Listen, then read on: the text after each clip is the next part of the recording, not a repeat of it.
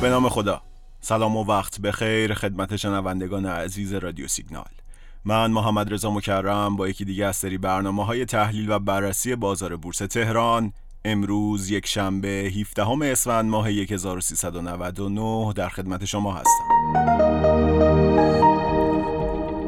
روند رو به کاهش بازار بورس توی هفت ماهه اخیر متاسفانه همچنان ادامه داره.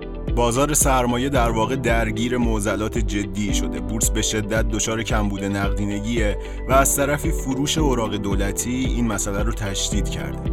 البته شایعاتی مبنی بر اتمام فروش اوراق توسط دولت تو این هفته شنیده شده که اگر اتفاق بیفته باز جای شکرش باقیه. این روزا نقشوندگی بازار از بین رفته. حجم و ارزش معاملات متاسفانه به شدت پایین اومده و مهمتر از همه بیاعتمادی که در بازار وجود داره. و این موضوع از فروش سهام به هر قیمت توسط سهامداران خرد قابل مشاهده است. از طرف دیگه تو شرایطی هستیم که قیمت نفت برنت 70 دلار رو هم رد کرده. کامودیتی ها شرایط خوبی دارن و نرخ دلار هم در حدود 24 تا 25 هزار تومان تثبیت شده. از این نظر شرکت ها از لحاظ بنیادی اصلا در شرایط بدی قرار ندارند. با این حال بازار سرمایه هنوز پر از هیجان، استراب و ناامیدیه. اما از خواست سازمان بورس برای بستن کف قیمت در شرایط فعلی می‌تونیم اینطور برداشت کنیم که آینده میان مدت بازار سرمایه بهتر از شرایط فعلیه و پایان ریزش ها انشالله نزدیکه. خب معاملات بازار بورس مدت هاست تحت تاثیر جو روانی و هیجانات تا تحلیل.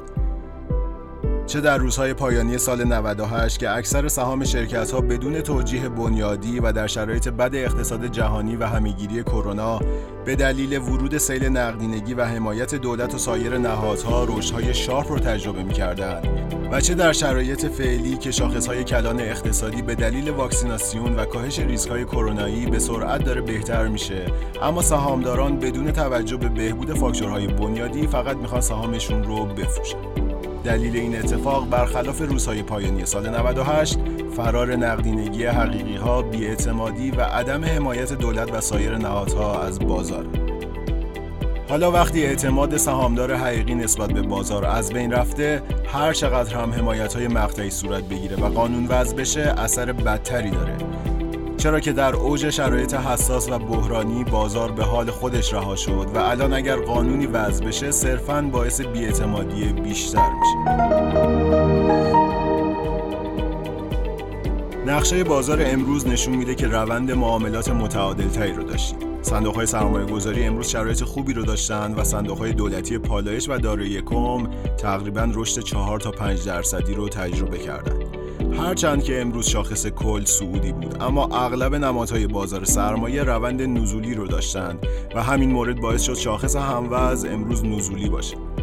در نهایت در پایان معاملات امروز شاخص کل با 5 دهم درصد افزایش به عدد 1 میلیون هزار واحد رسید.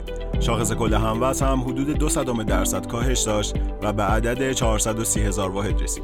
مجموع ارزش معاملات بازارهای بورس و فرابورس امروز حدود 21 هزار میلیارد تومان بود که همچنان معاملات اوراق سهم بالایی رو به خودش اختصاص داد. امروز نمادهای فولاد، وقدیر، فخوز، شبندر و شپنا بیشترین تأثیر مثبت رو بر شاخص کل گذاشتند و نماد فملی از گروه فلزات اساسی بیشترین تأثیر منفی رو بر شاخص کل گذاشت. خب برخی از تحلیلگرها پیش بینی می‌کنن که ارزه ها در این هفته کاهش پیدا بکنه اونا معتقدن به دلیل خرید صندوق های با درآمد ثابت که تا آخر سال باید 3 درصد از دارایی هاشون رو به خرید سهام اختصاص بدن عملا منابع صندوق های با درآمد ثابت به سمت سهام سوق داده میشه و اگر این خرید به صورت بلوکی نباشه و به صورت خرد باشه می‌تونه کمک بزرگی به طرف تقاضای بازار بکنه. علاوه بر اینها هماهنگی سازمان بورس با کارگزاری ها در رابطه با عدم الزام مشتریان برای تصفیه و شایعه اتمام فروش اوراق دولتی می‌تونه در کاهش ارزهای این هفته موثر باشه. اما نمی‌تونیم در واقع انتظار بازار مثبتی رو داشته باشیم. چرا که ریسک پذیری معاملهگرها در روزهای پایانی سال کمتر میشه و از اونجا که بازار حدود ده روز تعطیل خواهد بود تمایل به نقد شدن بیشتره. پیش بینی میشه انشاالله با شفافتر شدن بحث بودجه، انتخابات و همینطور سیاست خارجی در سال آینده وضعیت بهتری رو برای بورس شاهد باشیم. اکثر کارشناسان معتقدند گروه های کامیونیتی محور با پتانسیل صادرات از دست نمادهای ارزنده بازار سرمایه هستند که میشه اونها رو برای سرمایه گذاری به دید بلند مدت انتخاب کرد. گروه پالایشی ها هم به نظر می‌رسه با افزایش قیمت نفت شرایط خوبی رو در سال جدید داشته باشند و از گروه های پیشروی بازار باشند. خب از لحاظ تکنیکالی به نظر به اواخر موج اصلاحی هفت ماهه نزدیک شدیم. سهامدارانی که نقدینگی دارند می‌تونن با داشتن برنامه معاملاتی از منفی ها و صفوف فروش برخی نمادهای ارزشمند که در نزول هفت ماهه اخیر مثل سایر نمادها با کاهش قیمت روبرو شدن استفاده کنند. توصیه میشه خریدها به صورت پله‌ای و با رعایت حد ضرر انجام بشه و مهمتر از همه چی فعالین بازار در انتخاب سهام به نقد شوندگی خیلی توجه کنند. چرا که در واقع معضل ناراحت کننده برای خیلی از معامله‌گرها طی ماهای اخیر موضوع نقد شوندگی بوده. از نظر نقشوندگی میشه برخی صندوق های سرمایه گذاری که همبستگی بالایی با شاخص کل هم دارن مناسب دونست. چرا که تو قیمت های مختلف خریدار و فروشنده دارن و اصولا نقشوندگی خوبی دارن. امیدوارم چیزایی که گفتم براتون مفید بوده باشه چند تا خبر مهم امروز رو هم براتون می‌خونم و در پایان از حضورتون خداحافظی می‌کنم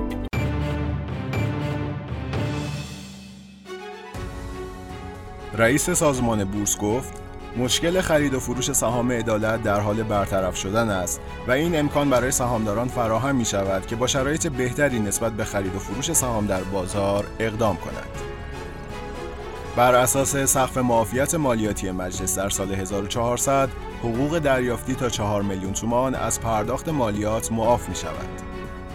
مجوز آغاز همزمان فاز دوم و سوم تست انسانی نخستین واکسن ایرانی کرونا صادر شد. گلدمن ساکس پس از تصمیم اوپک برای ادامه کاهش داوطلبانه یک میلیون بشکه‌ای عربستان در ماه آینده قیمت نفت برنت را برای سه ماهه دوم سال جاری میلادی 75 دلار پیش بینی کرد. دهقان دهنوی رئیس سازمان بورس با بیان اینکه سود سهام عدالت سال آینده بسیار بیشتر از امسال خواهد بود گفت عملکرد شرکت های بورسی نشان می‌دهد سود آنها در نه ماهه امسال سه برابر کل سال گذشته بوده است. نماینده روسیه در سازمان ملل از شانس بالای برگزاری مذاکرات برای بازگشت همه طرفها به برجام خبر داد. پیش از این محمد جواد ظریف وزیر خارجه ایران در پیامی نوشت به زودی طرح اقدام سازنده ایران برای احیای توافق هسته‌ای از طریق کانال‌های دیپلماتیک ارائه می شود. خیلی ممنون و متشکرم که امروز هم شنونده پادکست رادیو سیگنال بودید. امیدوارم هر کجا که هستید سلامت باشید. روزتون خوش. خدا نگهدار.